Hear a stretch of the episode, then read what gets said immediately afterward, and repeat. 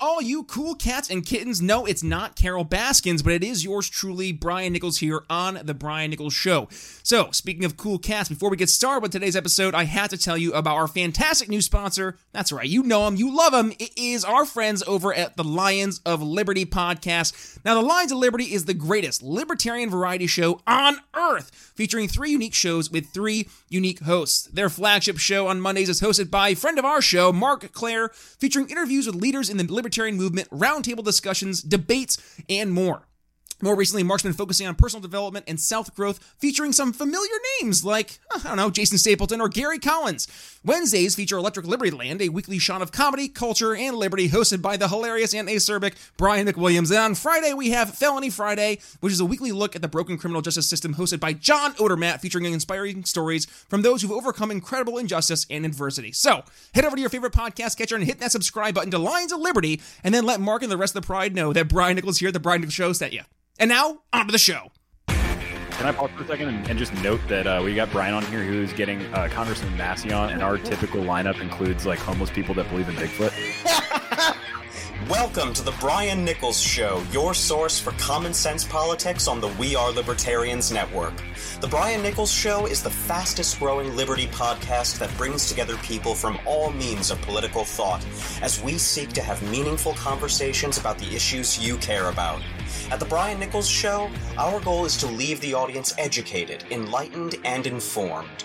And now, your host, Brian Nichols. Happy Wednesday, folks. It's Brian Nichols here on The Brian Nichols Show. And yes, you are in store for another phenomenal episode with another phenomenal guest. And this is a familiar guest as I am joined today by our friend of the show, Sam Jacobs from ammo.com. Now, obviously, as you can guess by his uh, title uh, over at ammo.com, he is uh, looking at the Second Amendment, uh, gun rights, um, namely uh, joining today to discuss what will happen to those gun rights if uh, Joe Biden and Kamala Harris are elected president and vice president. So, uh, first, what we do is we discuss uh, number one, uh, Joe Biden versus Donald Trump in the debates because um, you actually really didn't have any uh, conversation with any guests to discuss the debates. So, we kind of dug into that a little bit, but then focusing more specifically on Joe Biden's policies as it pertains to guns, um, you know, looking at like smart guns, banning, um, outright banning some different magazines and such, and then just kind of discussing in general the, the future of what a Biden presidency would look like to the alternative being that of like a Trump presidency and kind of looking at what's happened over the past four years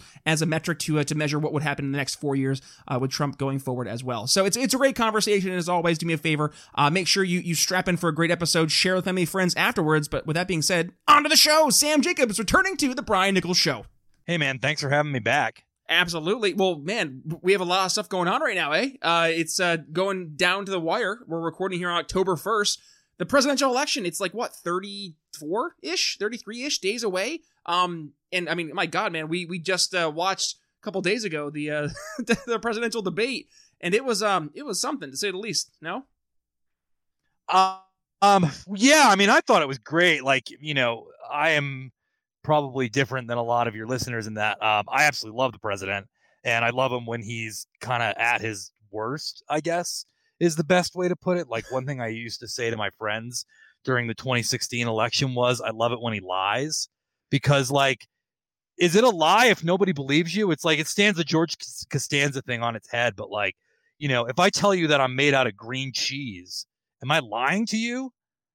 Because I'm obviously not, you know. um, but I thought he, I, I thought he did really well. Um, if anybody is a boxing fan, um, I usually use wrestling analogies for politics, but this is a this was a boxing moment. He was a swarm fighter. He was a he was a close in, you know, like taking shots on the chin and just not giving Biden any room to maneuver. Um, I think he went a little too far in that direction, but only a little. I think that there were a couple of moments where he should have let Biden speak and hang himself. But look, I mean, here's the thing, right? Biden's whole shtick during this campaign has not been, oh, gee, I'm a kindly old grandpa that you need to take it easy on. It's been, no, I'm still razor sharp. I'm still a fighter. And yeah. Trump just dis- absolutely destroyed that. I mean, they were like, the Democrats are so demoralized after this, which multiple times watching, I was like, is, is the purpose of this just to demoralize Biden voters? Um, if it was, I think it worked. I mean, supposedly Nancy Pelosi hasn't slept in two days, so you know, I I thought it was I thought it was great.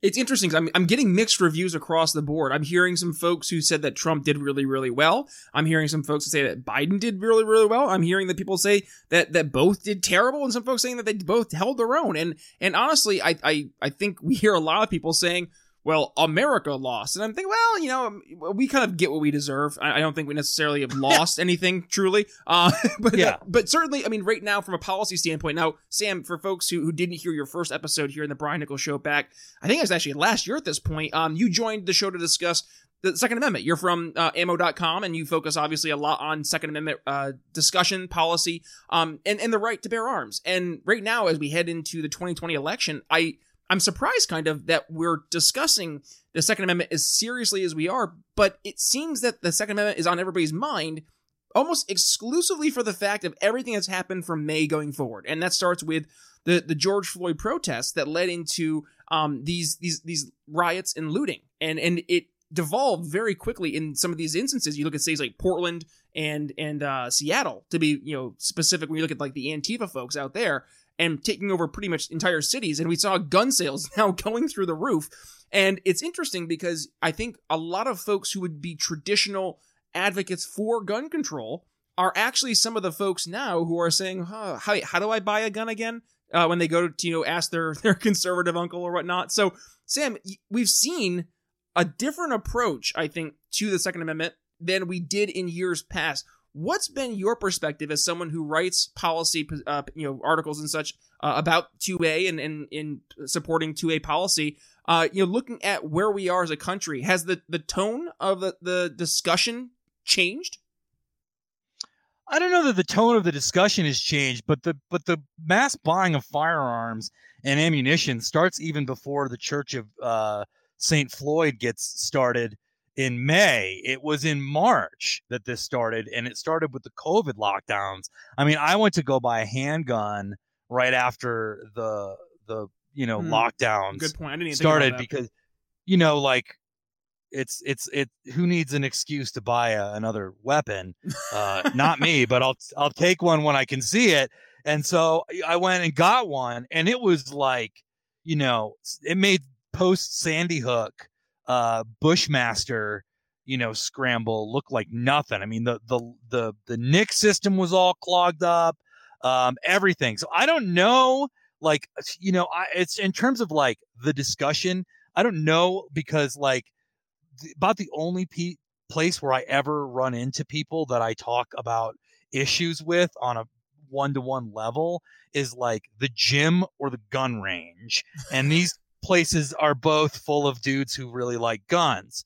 Um, what I think is worth kind of bringing up is that gun owners are like, you know, are are are, the most reliable voter uh, group for the Republican Party, and now there's five million new ones. So the question is, will they vote like gun owners or will they vote like liberals? And this is all, you know, you can apply this to like all the mass exodus from California.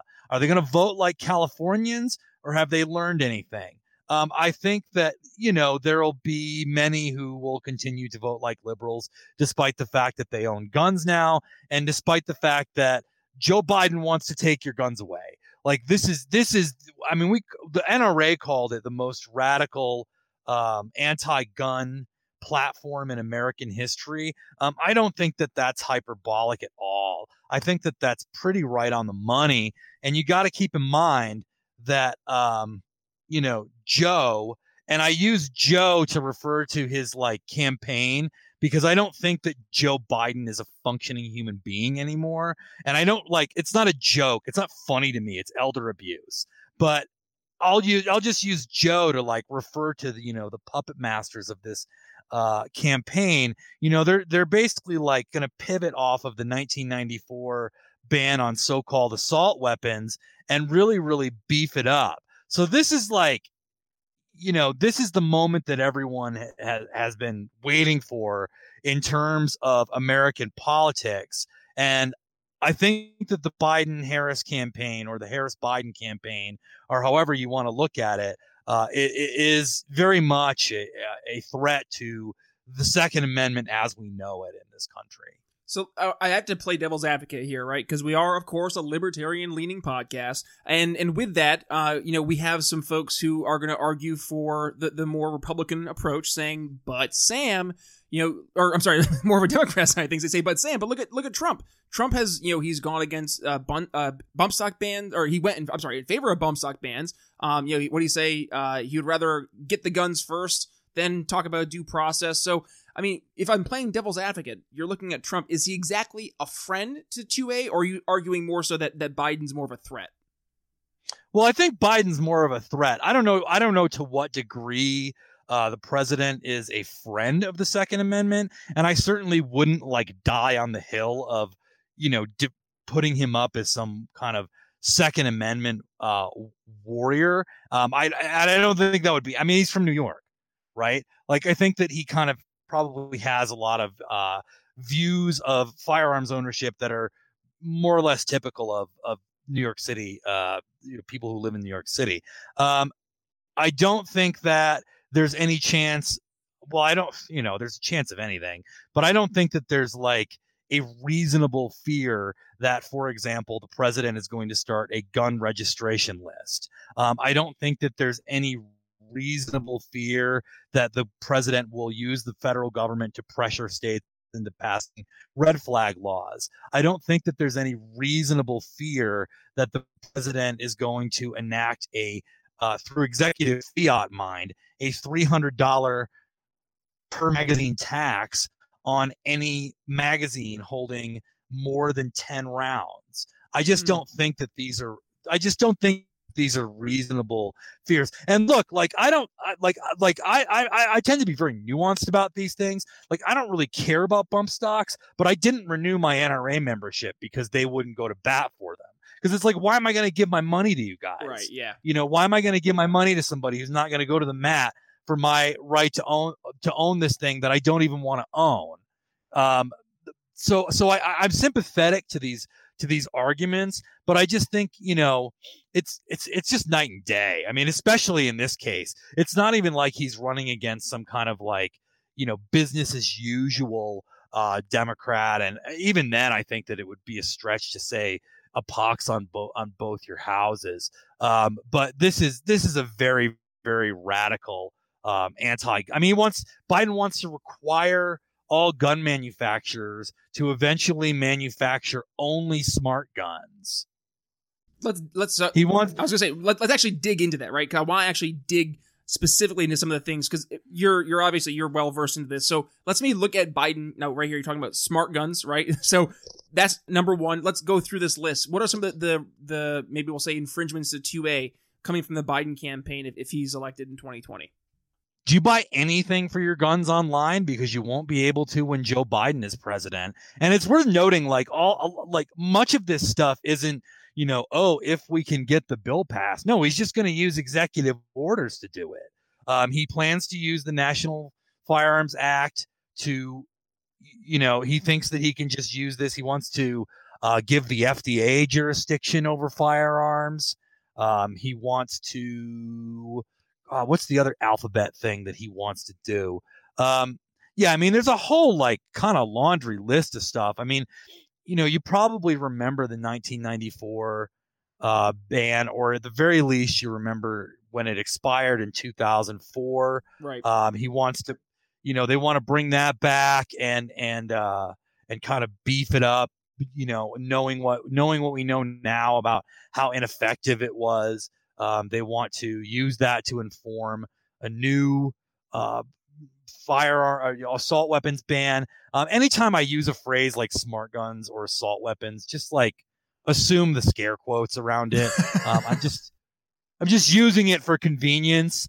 Um, but you know, he wants to let the FDA do it. He wants to uh, make uh, make it so that gun manufacturers are, are can be held liable in civil court.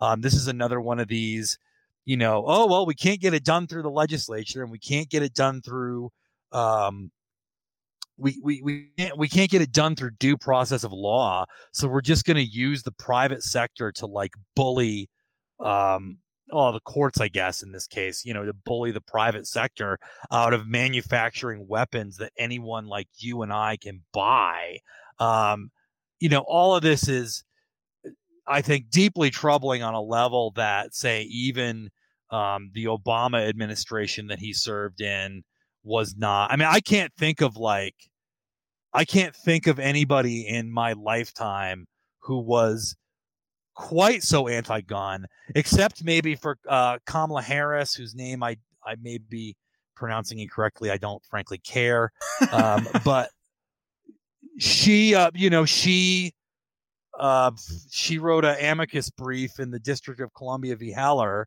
which where she stated that she didn't think that a ban on private ownership of handguns violated the Second Amendment.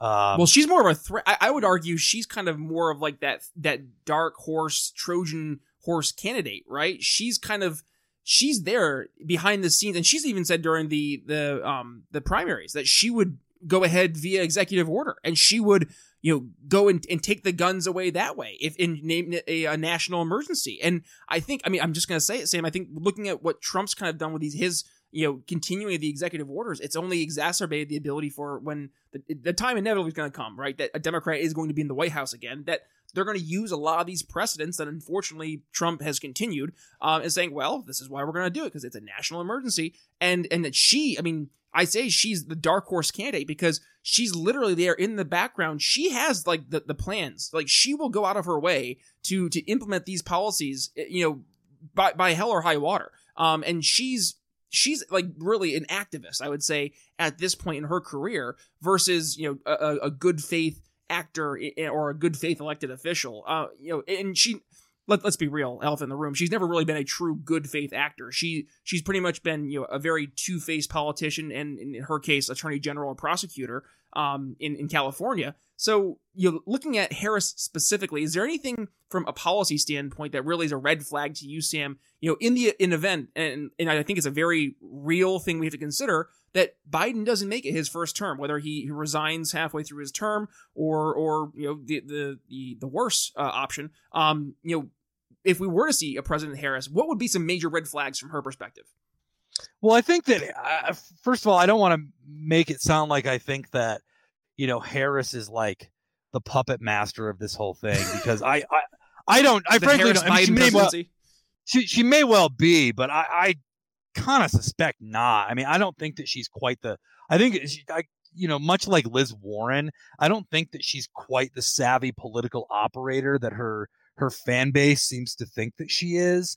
Um, I don't think that you know any of the offices that she's run for have been particularly difficult to obtain. I think that she was kind of a, uh, a you know a fait accompli as vice president once Biden had secured the nomination through the various chicanery uh, that he had. Um, I, and I also think that you know, well, um, I think that the if the if the Republicans are able to win this election, I think that the chances of the uh, um, first of all, I think they will win. I think they'll win quite uh, by quite you a substantial so? margin. I think that I think that the president is going to win states that people did not think it was possible to, for Republicans to win. See, anymore. I'm hearing that more and yeah. more frequently. I, am hearing that, like, and I don't mean like California um, or New York, though. I think California is frankly more going to be closer. I don't know if it's in in play, but I think it's going to be a lot closer than people think that it is. Um, I mean, I keep a running tally of like how many Biden Harris signs, stickers, shirts, etc. that I see. Um, I've seen 14. I see about that many Trump flags in a given day. Um, you know, and I, as people may remember, like I move, you know, all over the place. Um, I just don't see any. You know, lots of people don't want Donald Trump to be president, but I've never met a single human being who wants Joe Biden to be president. That's yeah. You're um, you can't vote for a negative, and like this, and so in sales, right? If you're selling with a negative, you're leading with a negative. You're you're instantly in a, in a disadvantageous position because you're you're already competing against a negative sentiment, right? It, you want people in a positive mindset when they're they're Right. making a decision. So if if you know, you're feeling positive in voting for for Trump, then that's going to be more of a uh, you know a positive thing for Trump going into the election day because he's going to have that positive sentiment. But like to your point, nobody's enthusiastically voting for Joe Biden to vote for Joe Biden. They're voting against Trump, and it's two very different things. and people are like bananas about Trump. I mean, and and I I was traveling around the country in 2016, and I remember just thinking like, man, there's a lot of Trump signs. Like maybe he really Yeah. will win. But now it's like it's it's it's like I mean I've I've seen multiple Trump flag truck convoys driving around and like I just the enthusiasm for him is uh like nothing again like nothing I've ever seen before. Um I put a lot of it down to the like you know pivot toward of the of just the Republican Party generally towards a more kind of blue collar aesthetic and and um, and and pitching their um you know party more more toward that than appealing to this very very milk toast brand of chamber of commerce paul ryan opportunity society types of uh, conservatism that obviously dominated in the years before trump. Um, i mean and you know if i'm wrong i'm wrong but i just and i don't want to discourage anybody from going out and voting against joe biden whatever that may mean for you. Um, and i don't want to be like overly confident in that direction because I do think that the threat of Joe Biden as president of the United States is like not just a threat to the Second Amendment, but but all of the ones that you like. Um, it's certainly a threat to the First Amendment. Um, it's you know Kamala Harris is very anti First Amendment. Um, I I do not think that the rioting and civil unrest is going to abate at all. I think that the fire is going to get turned up. Um, I think that you know things like some kind of Chinese style social credit system are very much in play.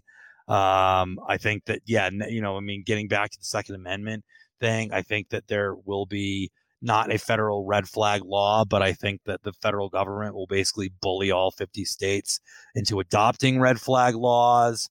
Um, Can I ask You you, a question I- to that? 'Cause I, I'm, I'm actually Sure. I'm I'm kind of curious because you're you're speaking to the fears I hear, and then I'm I'm just I'm genuinely curious. Do you think that there's come a point though where I mean you're going to have states like like a Texas, right? Or I mean you name the flyover state that's going to be just like no, that, that absolutely not.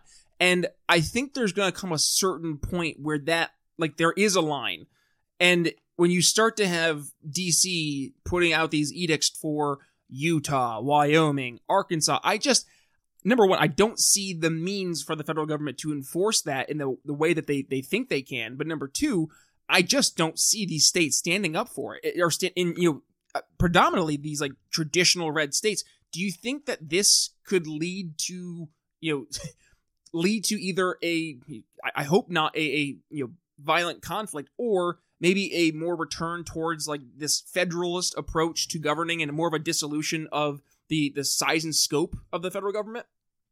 Well, it took uh, it took the federal government 25 years to bully Louisiana into raising the drinking age to 21, but they eventually did it. Uh, I eventually, I think that uh, no, I don't. I think that I think that there's a chance that states will resist it, but I think that states will comply pretty quickly once they're told that they're going to start losing federal funding for X, Y, and Z. Um, I, you know, I, I don't really put a lot of stock into these kind of like fantasies that there's going to be some, you know, go get the pitchforks and torches response. Oh no, and I don't Uh, want that either. um, I think that's that's like one of the worst case scenarios because that's going to be like that's Sure. bad, you know. Yeah, I mean, we we just did it on the Resistance Library podcast at ammo.com. We just did, uh, we literally just yesterday recorded something about the, the about like fourth generation warfare as it relates to uh, civil unrest and potential civil war in the United States. And I ended it with just like, if you have these like rah rah civil war fantasies, like why don't you spend a day reading Wikipedia articles about what the Yugoslav war was like, and then tell and then come tell me what you think about like how awesome a civil war is going to be, or like what the Lebanon war was like. Um, so I, I, I, I really find those types of fantasies to be distasteful. But in terms Yeah, of agreed. state power resisting, um, it could happen. But I think that what you would need is you would need states, you would need governors. I mean, I think there would be some posturing.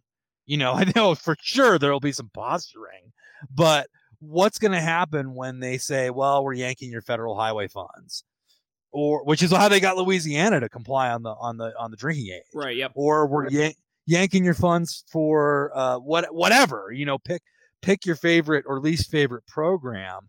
Um, I think that you know there that that, that states will begin um, complying rather quickly. There may be a holdout or two, but I think that much in the case of Louisiana and the drinking age, it'll be a pretty um, token resistance. I mean, the federal government is extremely powerful, particularly with regard to state governments you know and you don't have to think that that's a good thing to acknowledge that it's that it simply is so So let me ask you this because we watched with the COVID 19 lockdowns, there was some pushback at the start. Um, after a few months, I mean, I think for the first couple weeks or a month or so, maybe ballpark there, your average person was like, okay, like 15 days to, to slow the spread. We don't want to overwhelm our healthcare system. Like, I get it. We'll do our part.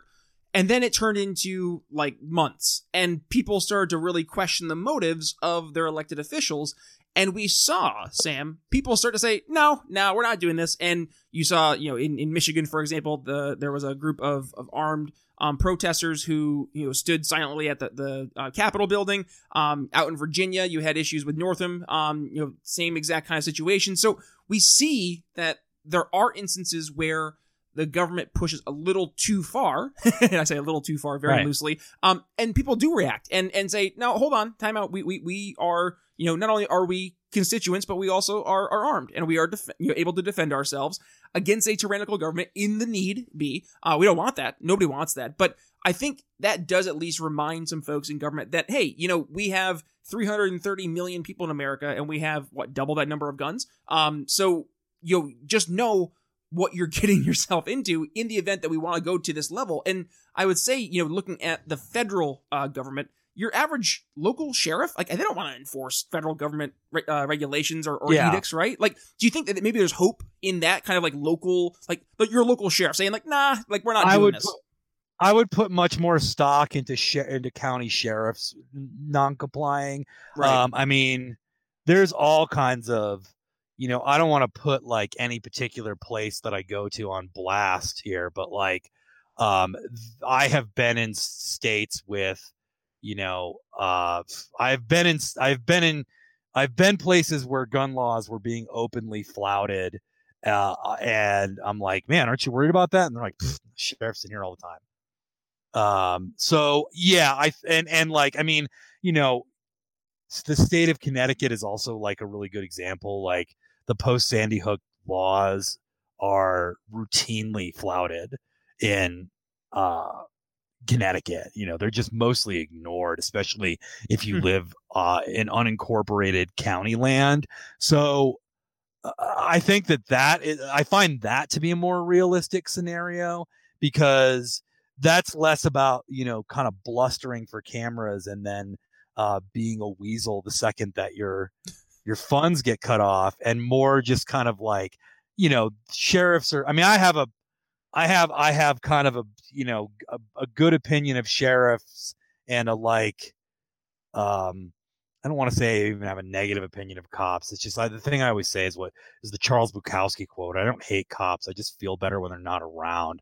I'll just do like pretty much anything to avoid interacting with um, law enforcement you know police officers um, but you know like good good and bad apples kind of thing. But sheriffs like the peace officer model that sheriffs use i usually go to bat for it rhetorically.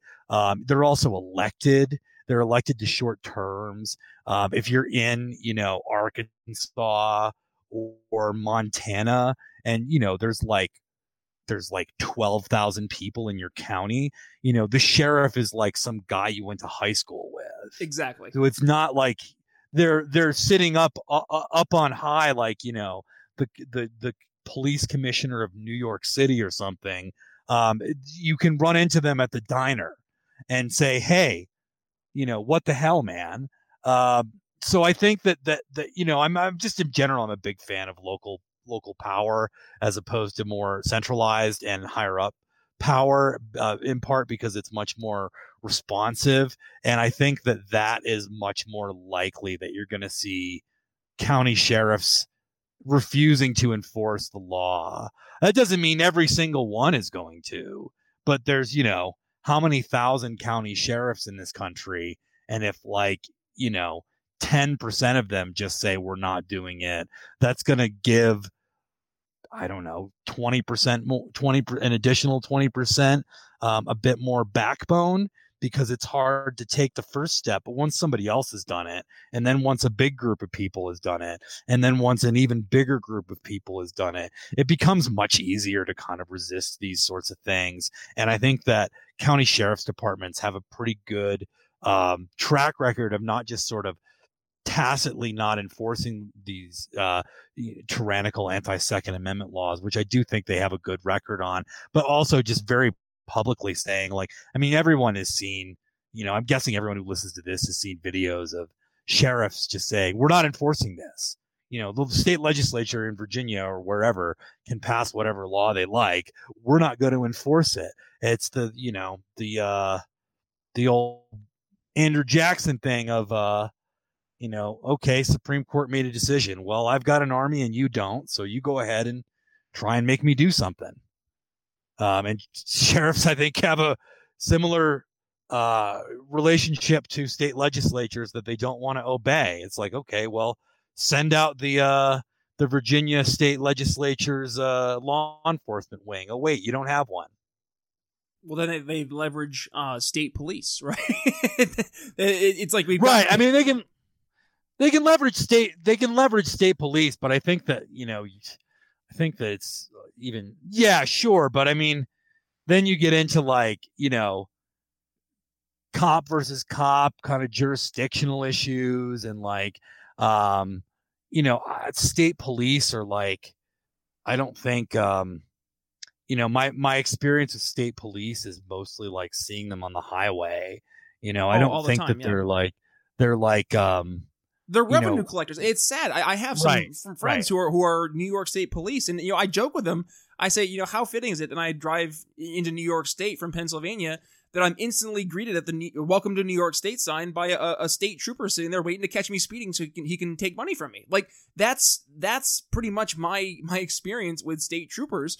And it's sad because there is a meme I remember seeing. It's like, you know, I resent the fact that when I see the lights turn red, white, and blue behind me, that I get nervous instead of feeling protected. And it's like, well, you know, that's that's unfortunately the the the relationship that a lot of people have have really had, not only just with police in general, but I would say in some cases with, you know, their their local, you know, sheriffs or what have you. And you know, part of it is I think we we need to have a different conversation when it comes to policing. And, and to your point, having that more local sense of you know you actually could see that you know the, the police officer at the the diner right like he's a person that you know that he's a part of your community and then like the ramifications are real like you can't just go on a whim and, and like you know make some crazy policy or rather you know not implement or implement a crazy policy like you have a responsibility to go out of your way and make sure that you're doing you know you're doing your your role you're doing what you were your, your constitutional duties. So, you know, with that being said, Sam, unfortunately, we're already to the point where over half an hour. Um, so I wanted to kind of wrap up here, right?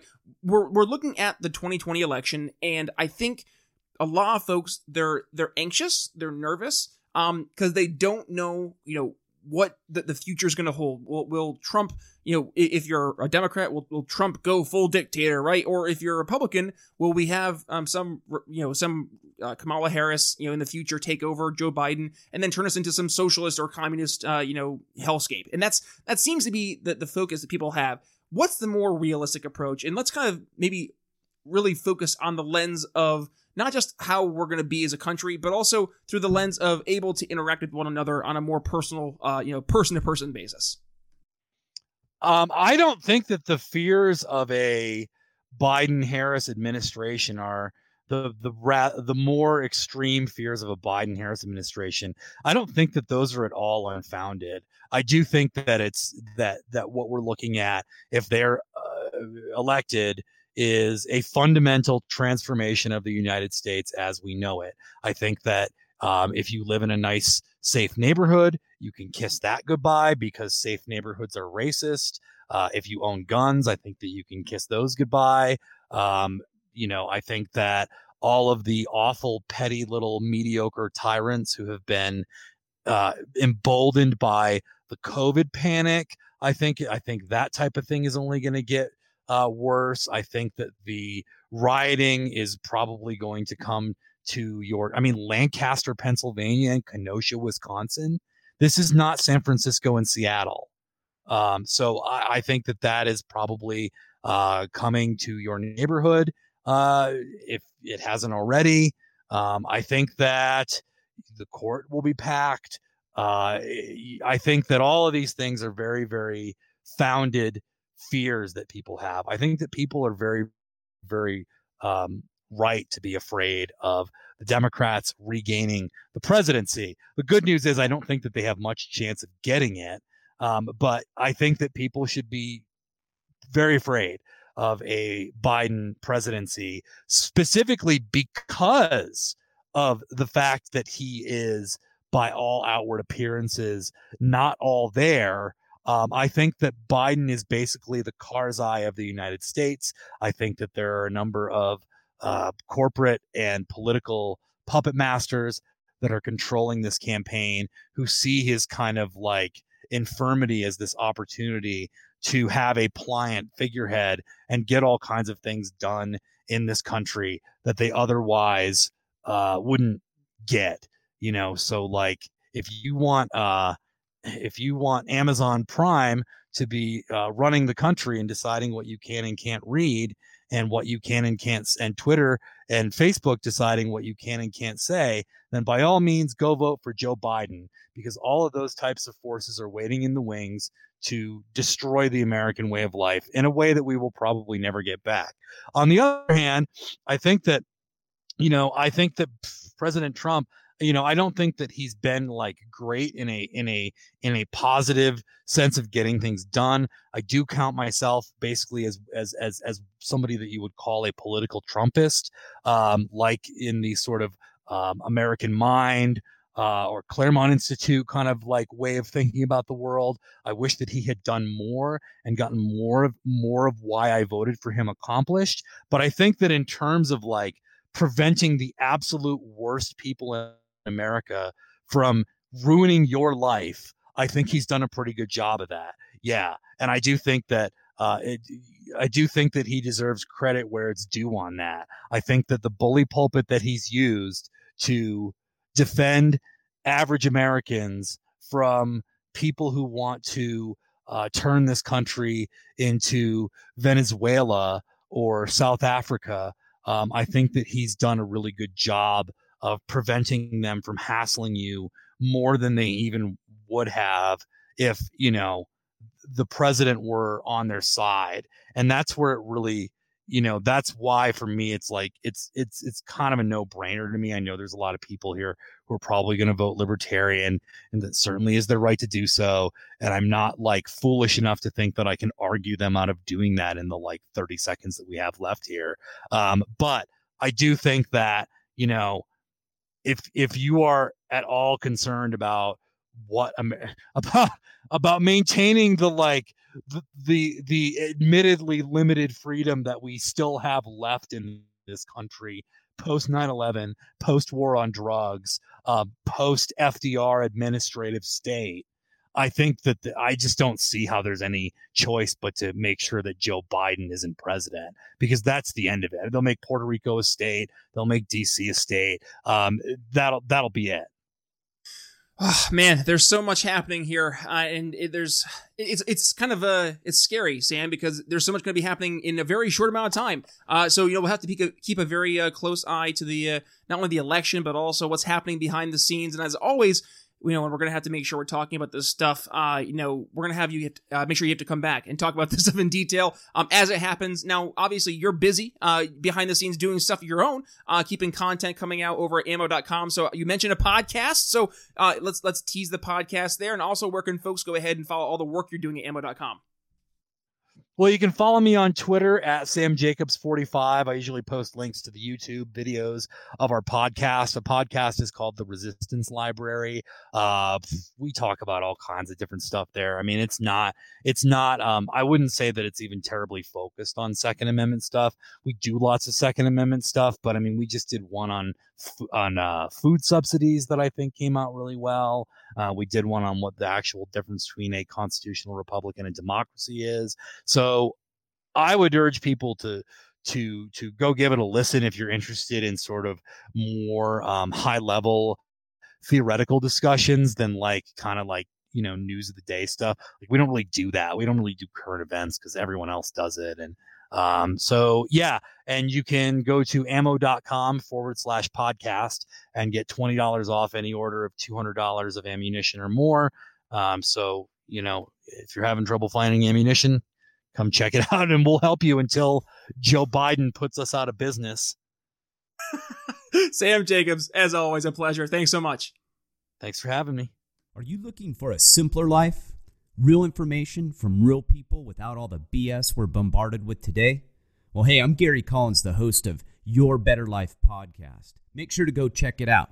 I'm a former intelligence officer, special agent, entrepreneur, and I'm here to give you the facts and give it to you straight so you can live the life you want. And make sure to check out my website, thesimplelifenow.com, where I sell all of my best selling books, the Simple Life series, Going Off the Grid, Living Off the Grid and just flat out kicking some ass. Make sure to check it out, guys. All right, folks, that's going to wrap up my conversation with Sam Jacobs from ammo.com. If you enjoyed the episode as much as I did, do me a favor, share with family and friends. Uh, be sure to go ahead and tag me wherever you share it uh, at B Nichols Liberty on Twitter, Facebook, and minds.com. Uh, and also, if you could do me a favor, and if you enjoyed this episode, like I said, go over and give us a five star rating and review. What's holding you back, folks? Head to Apple Podcast, five star rating and review. And when you're done, go ahead and take a quick screenshot. Send that to me there at brian at briannicholsshow.com to be entered into a super secret giveaway with one of our brand new sponsors. I cannot wait to uh, to tell you all about that. So make sure you go ahead and uh, send that review in ASAP. And uh, also, folks, I wanted to give you guys a big thank you. Yes, you guys have been fantastic in, in giving us some awesome guests uh, to have here on the Brian Nichols Show. So keep it up. I, am encouraging you. Email me, Brian at BrianNicholsShow.com, or email our awesome executive producer behind the scenes extraordinaire, Corey, uh, oh, Corey at Brian. Uh, what is his email? Corey at BrianNicholsShow.com. I should know that, Corey. Sorry about that. Uh, so yeah, email Corey, Corey at BrianNicholsShow.com or myself, Brian at BrianNicholsShow.com with your guest ideas. Uh, and then what to look forward to coming up here on Friday, Judge Jim Gray. Yes, the judge is in, and we are discussing his new book, All Rise the Libertarian Way, with Judge Jim Gray. It's a fantastic episode. You don't want to miss it, so make sure you tune in, yes, on Friday for the Brian Nichols Show. That being said, it's Brian Nichols signing off here on the Brian Nichols Show for Sam Jacobs from Ammo.com. We'll see you Friday. Thanks for listening to the Brian Nichols Show. Find more episodes at briannicholsshow.com.